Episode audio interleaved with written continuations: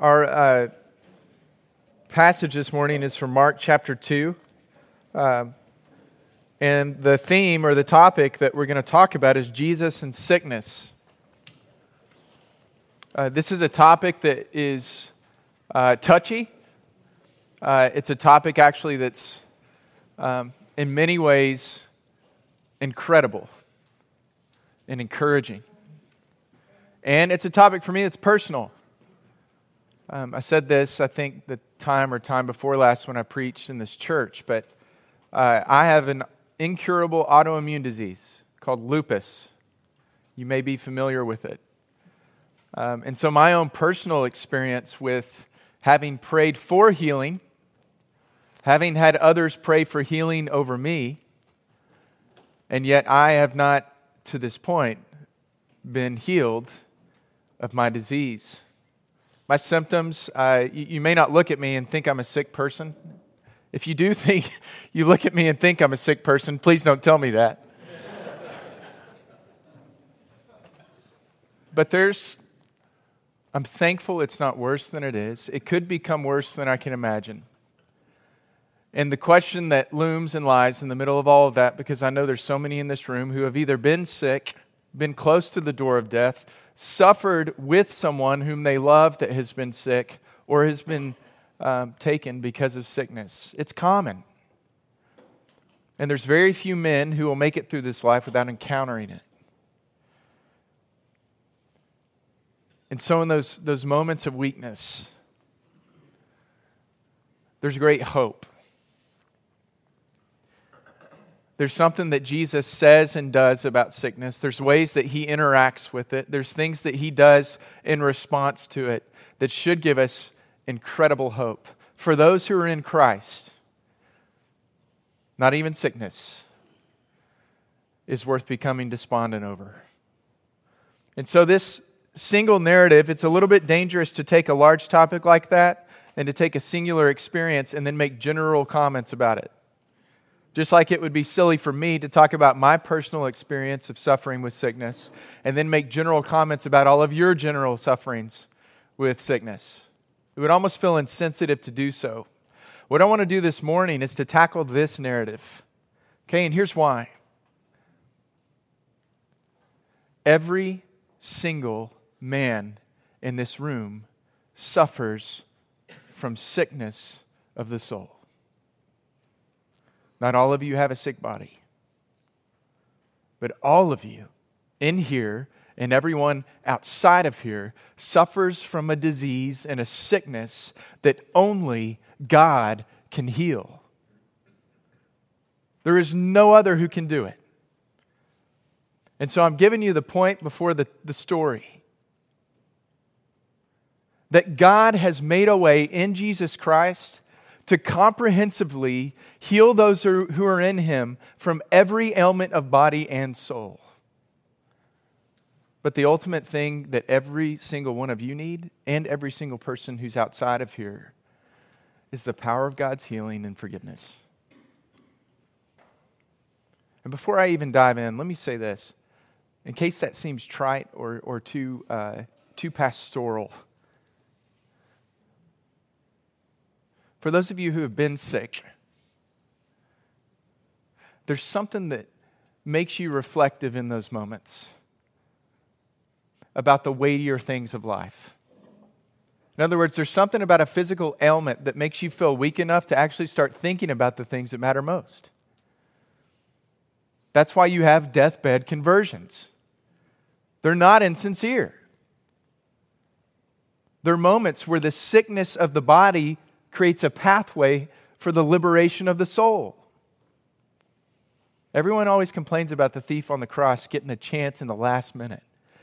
I think it shouts to the glory and grace of God that He would use His suffering to rescue him. And if you are on this earth and have a forgiven soul and a sick body, you really have all you're ever going to need. But if you live on this earth and you have a healed body and a sick soul, you're not actually healed. And so, this passage is where we see Jesus interacting with that reality. And I think you'll see it. But there's four strange things that happen. I want to make comments about each four. And uh, in the end, I want to circle back around to, to tell you a final thing, a final comforting word for those of you who, like me, might be sick and in need of healing, praying for healing, and yet aren't yet healed. So let's look at the passage. Mark 2. I'm going to kind of walk through it as a commentary rather than read the, the whole thing. And when he, that is Jesus, returned to Capernaum after some days, it was reported that he was at home. And many were gathered together, so that there was no more room, not even at the door. Can you imagine coming home to that? You've been out on a business trip and you get home and your house is so crowded that you can't even get in. And it says Jesus was preaching the word to them. And they came, bringing to him a paralytic carried by four men. And when they could not get near him because of the crowd, they removed the roof above him. And when they had made an opening, they let down the bed on which the paralytic lay. Okay, strange thing number one the removal of the roof so that one of potentially many sick people could be let down and hopefully healed. We don't know at this point what's going to happen. We just know it's strange that they removed the roof to get him in there. Okay? What that speaks to is the ministry in the life of Jesus. His popularity is astounding. But for what? Well, the assumption you make from this, because you know the story, is that it's healing. And it certainly was. But the ministry for which he was best known was not simply a ministry of healing, it was also a ministry of preaching. If you go back to Mark 1, and I'm just going to read you a couple things. Mark's gospel is so fast. And I love it because God has to hit me in the face to slow me down sometimes. But as Mark 1 is unfolding, um, it says this uh, Jesus begins his ministry, and after John was arrested, Jesus came into Galilee proclaiming the gospel of God and saying, The time is fulfilled, the kingdom of God is here. Repent and believe in the gospel. The power of the spoken word. Okay? Shortly after that, he heals a man with an unclean spirit. He goes into Capernaum, where this story takes place, he goes in on the Sabbath, he goes into the synagogue, and there was a man there with an unclean spirit, and he cried out, What do you have to do with us, Jesus of Nazareth? Have you come to destroy us? A recognition of his power. And Jesus rebukes the man and says, Be silent and come out of him, and he's healed. A ministry of the power of the healing word of God through the wonder of the touch of the power of the healing of God. Okay, and then after that, it says Jesus heals many. He immediately leaves the synagogue and he enters the house of Simon and Andrew, and Simon's mother in law was ill with fever. And he heals her. And then immediately after that, Simon and those who were with him searched for him because he had gone away to pray. And listen to this they found him and they said, Everyone is looking for you. Well, that's why his house was so crowded. Everyone is looking for you. And Jesus responds with this Let us go on to the next towns, that I may preach there also, for that is why I came out. And he went throughout all Galilee, preaching in their synagogues and casting out demons. Shortly after this, he heals a leper. Okay, why do I say that? It's not just the ministry of the wonder of the miracle of healing that people were so astounded by. Even before that, it was the ministry of the power of his spoken word. And so there's this combination of astonishment around Jesus that it's his spoken word and his ability to do this wondrous healing that's drawing crowds and crowds of people so much that he can't even get into his house. Preaching and healing, word and wonder. Jesus has this significant power to heal.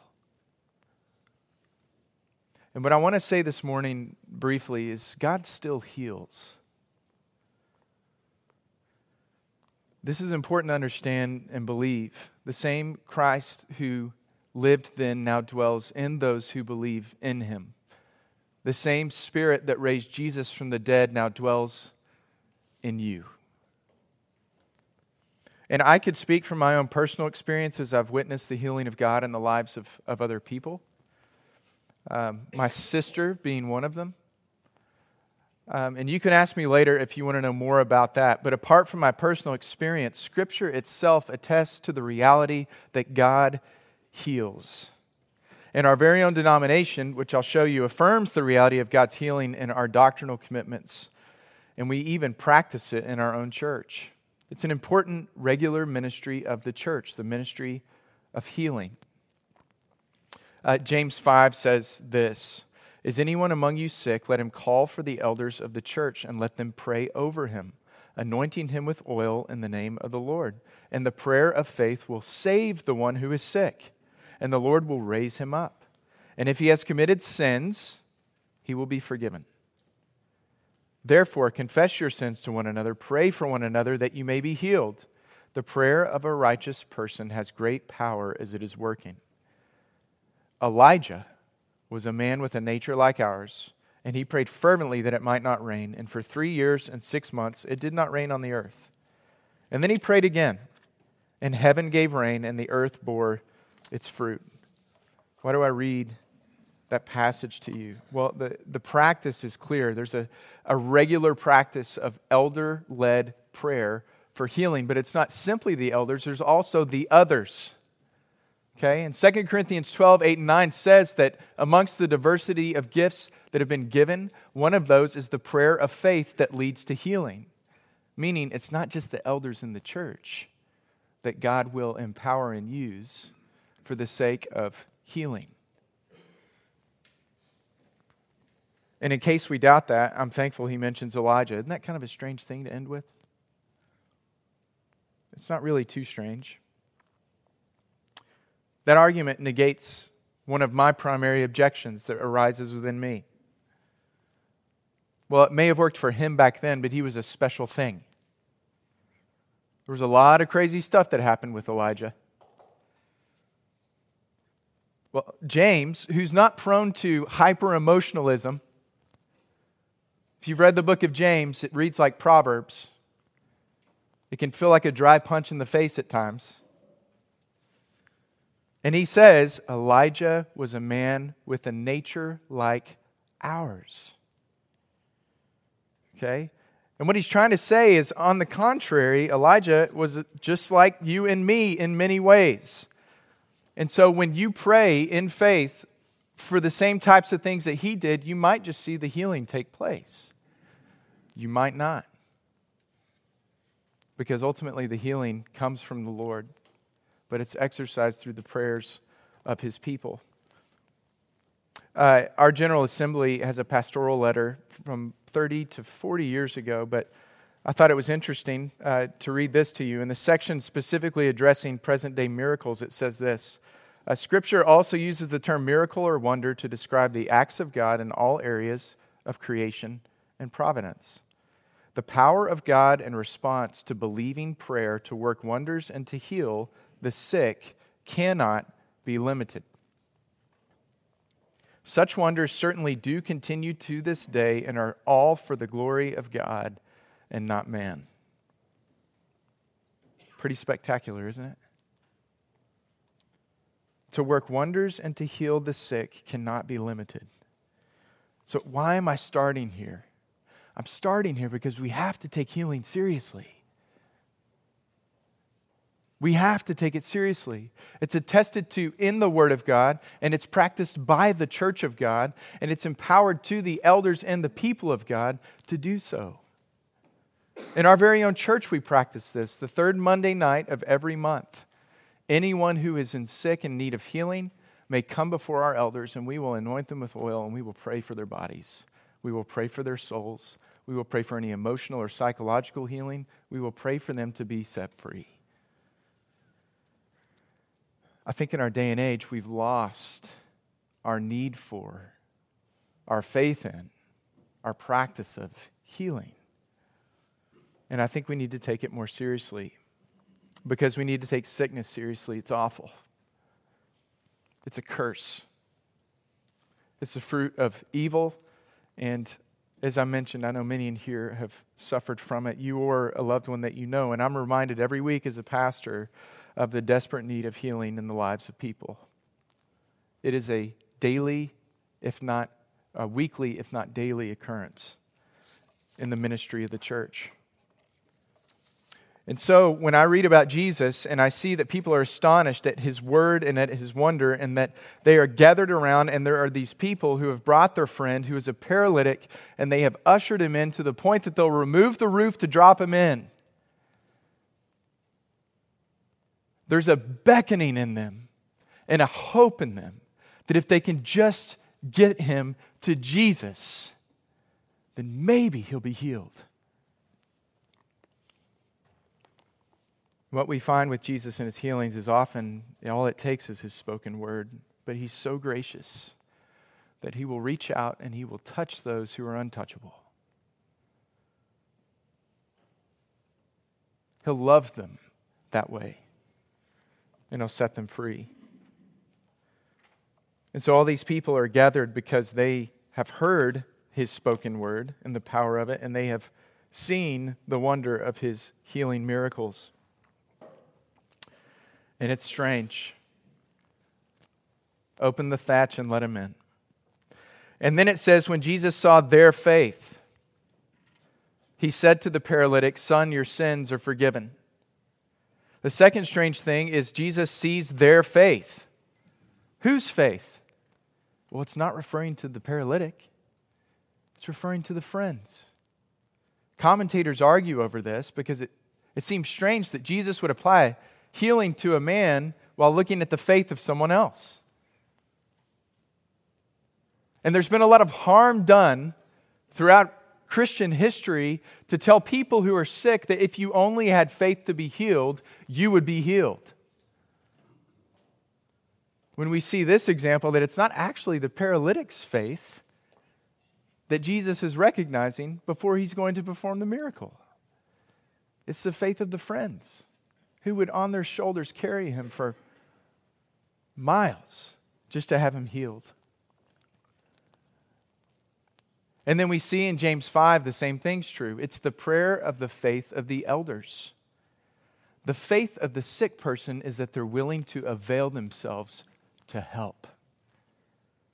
The prayer of faith comes from the body of faith who is crying out on behalf of the sick person. And so, though that's strange, we see this, this interplay where Jesus is um, commending the fact that there would be some who would believe in such a way just to get him to Jesus that he might be healed. Only he could heal them. We've got to get him to Jesus. I, I wonder if you're here and you're sick.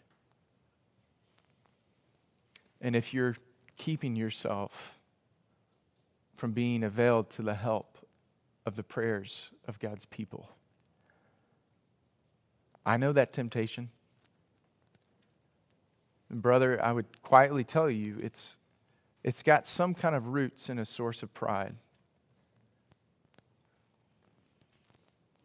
I know you wish to be healed, and I would encourage you to avail yourself to the help of the people of God. One simple way you could do that is come on a, a third Monday night. Let us pray over you. Make that your effort of faith. And then let the faith, when yours might be failing, of others who believe, pray over you to be healed. And so Jesus sees their faith. That's the second strange thing. The third one is this it's what he says to the paralytic. And this actually is the crux of the passage. Because what we see here is now Jesus isn't just talking about the man's body, he starts talking about the man's soul. Okay? When Jesus saw their faith, he said to the paralytic, the first words to the sick man, Your sins are forgiven. That sounds so insensitive. We've carried this man for miles. His legs don't work. He's not walking. He's got an obvious problem, Jesus. And you say his sins are forgiven? That seems so incredibly insensitive. Brent, I know you want healing from your lupus. I know you're scared about what the future might be, not just for yourself, but your family. And I want you to know your sins are forgiven. I don't think he's speaking with an arrogance, trying to prove a preacher's point through the life of someone who's suffering. Because in every instance where we see Jesus healing, there is incredible compassion. So much so that he'll sometimes heal people who don't even know that they need it. You remember the man at the pool of Bethesda? Jesus says, Do you want to be healed? And he starts talking about how he can't get to the water. Jesus heals him anyways. Son, your sins are forgiven. He needs his legs back. He needs to walk. He needs physical healing. His body is broken. His friends and family obviously long for him to be healed. It's why he made this trek. And he says, Your sins are forgiven. Why? Because no matter how broken, sick, diseased, or decaying our bodies might be, our greatest need will always be forgiveness. Because our greatest sickness is always going to be the sickness of our soul. It is the disease that every man and woman suffers from, and so many don't know it. The story that follows this is a story where Jesus calls a tax collector to follow him. And then the story that follows that, in verses 15 to 17, goes like this He reclined at table in his house, and many tax collectors and sinners were gathered there. And the scribes of the Pharisees, when they saw it, that he was eating with them, said, Why does he eat with tax collectors and sinners? And Jesus is trying to give them a second chance to see the sickness that he came primarily, not only, but primarily to heal. And he says to them, Those who are well have no need of a physician. You think you're well, you feel no need. But I came not to call the righteous, I came to call sinners. When you are sick in your body, you are aware of it. It becomes overwhelming. It's the first thing you pray because it's the first thing you feel. But what Jesus is saying is there's a sickness that's more prevalent, that's more present, and only I can heal it. And it's the sickness of your soul. What every man needs more than anything else is the power of God to heal your soul. It's the miracle of forgiveness. It is sin that has paralyzed this man. Not necessarily his own, but the sin of living in a world that's full of death and decay. And every sickness is a result of sin. Every day of disease and sickness is a reminder there's a, a big, big problem. And someone else than me is going to have to solve it. And so, this paralyzed man, though sick, actually needs two kinds of healing. And Jesus introduces it this way, not to be insensitive, but in hypersensitivity to know what this man truly, really needs. Only He can cure both body and soul. And then, lastly and finally, there's a fourth strange thing. Jesus says, Son, your sins are forgiven. And it says, Now some of the scribes were sitting there, perhaps the ones from the future story I just read. And they began to question in their hearts and say, Why does this man speak like that? He is blaspheming. Who can forgive sins but God alone? And you know what? They're right. God may directly or indirectly heal someone physically. He may use miracles or he may use medicine. But when it comes to the healing of sins, no man can do it. Only God alone can forgive sins. So they're right but they don't say it out loud, they question it in their hearts. And this shows something about Jesus because it says immediately, perceiving in his spirit that they question this within themselves, he said to them, Why do you question these things in your hearts? Which is easier to say to the paralytic, Your sins are forgiven? Or to say, Rise, take up your bed and walk? But that you may know that the Son of Man has authority on earth to forgive sins, he turns to the paralytic and says, I say to you, Rise, pick up your bed, and go home. And the man rose immediately, picked up his bed, and went out before them all. And they were amazed and glorified God, saying, We have never seen anything like this before. Only God can forgive sins. And so when Jesus says this, they know no man can provide that kind of healing. Only a God man could. Okay? And while God can heal physical sickness however he wishes, the only way, the only way, and listen, brothers, the only way you can be forgiven of the sickness of your sins is if God Himself intervenes. Okay? That's what provides ultimate healing. It's the harder one to do. Humanly speaking, we would hear him and go, It's much easier to tell him his sins are forgiven than to make this paralytic rise up and walk. But Jesus, knowing that actually the more difficult miracle to achieve is the forgiveness of sins, says, I'll prove my authority to do that by making this man walk. I will use the physical healing to glorify and magnify the fact that I am the God man and I can forgive sins. The harder miracle is forgiveness. And how do I ultimately know that?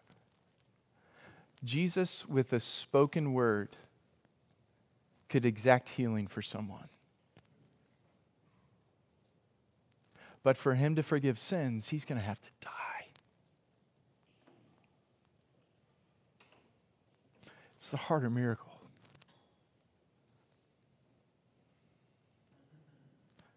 A mere spoken word of power isn't going to do. To forgive sins, he's going to have to take on sin. And in so doing, there's going to be a redemption that's achieved that is primarily and first of the sickness of the soul, but it will encompass comprehensively the entire body. And what was sown in corruption will receive incorruption. What was sown in dishonor will receive honor. These are the words of Paul in another place. What was sown perishable will now become imperishable. And that's what we mean by eternal life. It's the fullness of life known through the forgiveness of sins, which achieves for those in Christ the complete redemption of their bodies. Amen? And what that means practically, brothers, is this you in Christ Jesus are already healed. Spiritually, it is immediately effective physically, eventually, and sometimes immediately, like we see in the passage today. But ultimately, when I look at my lupus, it's not a matter of whether or not I am healed. Jesus Christ, when he died on the cross and rose from the grave, conquered the decay and the death. And He has immediately applied by His Spirit His forgiveness to my life. I'm already free. And He will, this side of heaven or the next, apply the full healing that comes with it. Now, might you understand why this strange book tells us such strange things like to rejoice in suffering. You can only do it if you know, without a doubt, that you're already healed. C. Everett Koop, some of you might be familiar with who that is. He's a Surgeon General of the United States. He was also a Presbyterian. Okay, three people in here care about that. That's great. I want to read something in closing that he said. Now, keep in mind, this, this man uh, performed, he's probably, at least for me, the only Surgeon General I'm familiar with. Kind of became a household name. Okay? Uh, he performed over 50,000 operations in his 40 years as a surgeon. He saw all kinds of suffering, sick, diseased, and dying people, particularly children, the most vulnerable. And he performed, let's see, that's right, over 50,000 operations in his 40 years as a surgeon, especially on those with disabilities, like a paralyzed man. This is what he had to say. Affliction is part of the Christian's life just as much as the non believer's, sometimes even more so. The proper response of Christians to affliction is not to demand healing, but rather to witness to the world that through the grace of God, a Christian is able to accept affliction, trusting in the sovereignty, grace, and mercy of God in time, knowing that all of these things will be removed by eternity. If miracles were commonplace, they would cease to be miracles. And I repeat what I said earlier it is always God who does the healing, but he does not regularly do so in a miraculous way. He heals providentially. God can be and should be glorified when healing of illness takes place. But he should also be glorified when healing does not seem to take place, and even when death ensues, in spite of the pain and the grief it may cause. I don't say this flippantly. I lost my own son to a rock climbing accident. And I have learned how, the essential, how essential the doctrine of God's sovereignty is in such circumstances. God was greatly glorified by that tragedy in ways that I could have never predicted at the time. What a Savior we have in Jesus. That we come to Him with sickness of soul. Oftentimes, when we sense sickness of body, and we think ultimately what we need is our broken bones to be mended. And He doesn't ignore it, but He looks through it into our soul and says, There's something even greater that you need. And as I achieve that for you, you're actually in the end going to get exactly what you're praying for. It's the redemption of our bodies, the restoration of our souls. And it's only possible in Jesus Christ. Let me pray. Father, thank you for these promises. I think we often think of what you've done for us in Jesus, and we either tend to only think spiritually about it or we tend to only wonder physically about it. And the truth is, the God man has made a way to rescue us and to redeem us, body and soul. So we have reason to hope above and beyond anyone else. Because, like Paul said, though we may pray three times for you to remove something from us, in the end, your grace is sufficient. Your power is made perfect in our weakness. And we testify to the world that we are a healed person that though we are sick, yet will we rejoice. Father, I just want to pray comfort for those who are suffering right now. Perhaps who have recently lost someone. Heal them too. No, not from sickness, but from grief, from discouragement. Remind them of the hope of the gospel though our outward body is wasting away, our inner man is being renewed day by day. And grant them the grace to hold on. I pray in Jesus' name. Amen.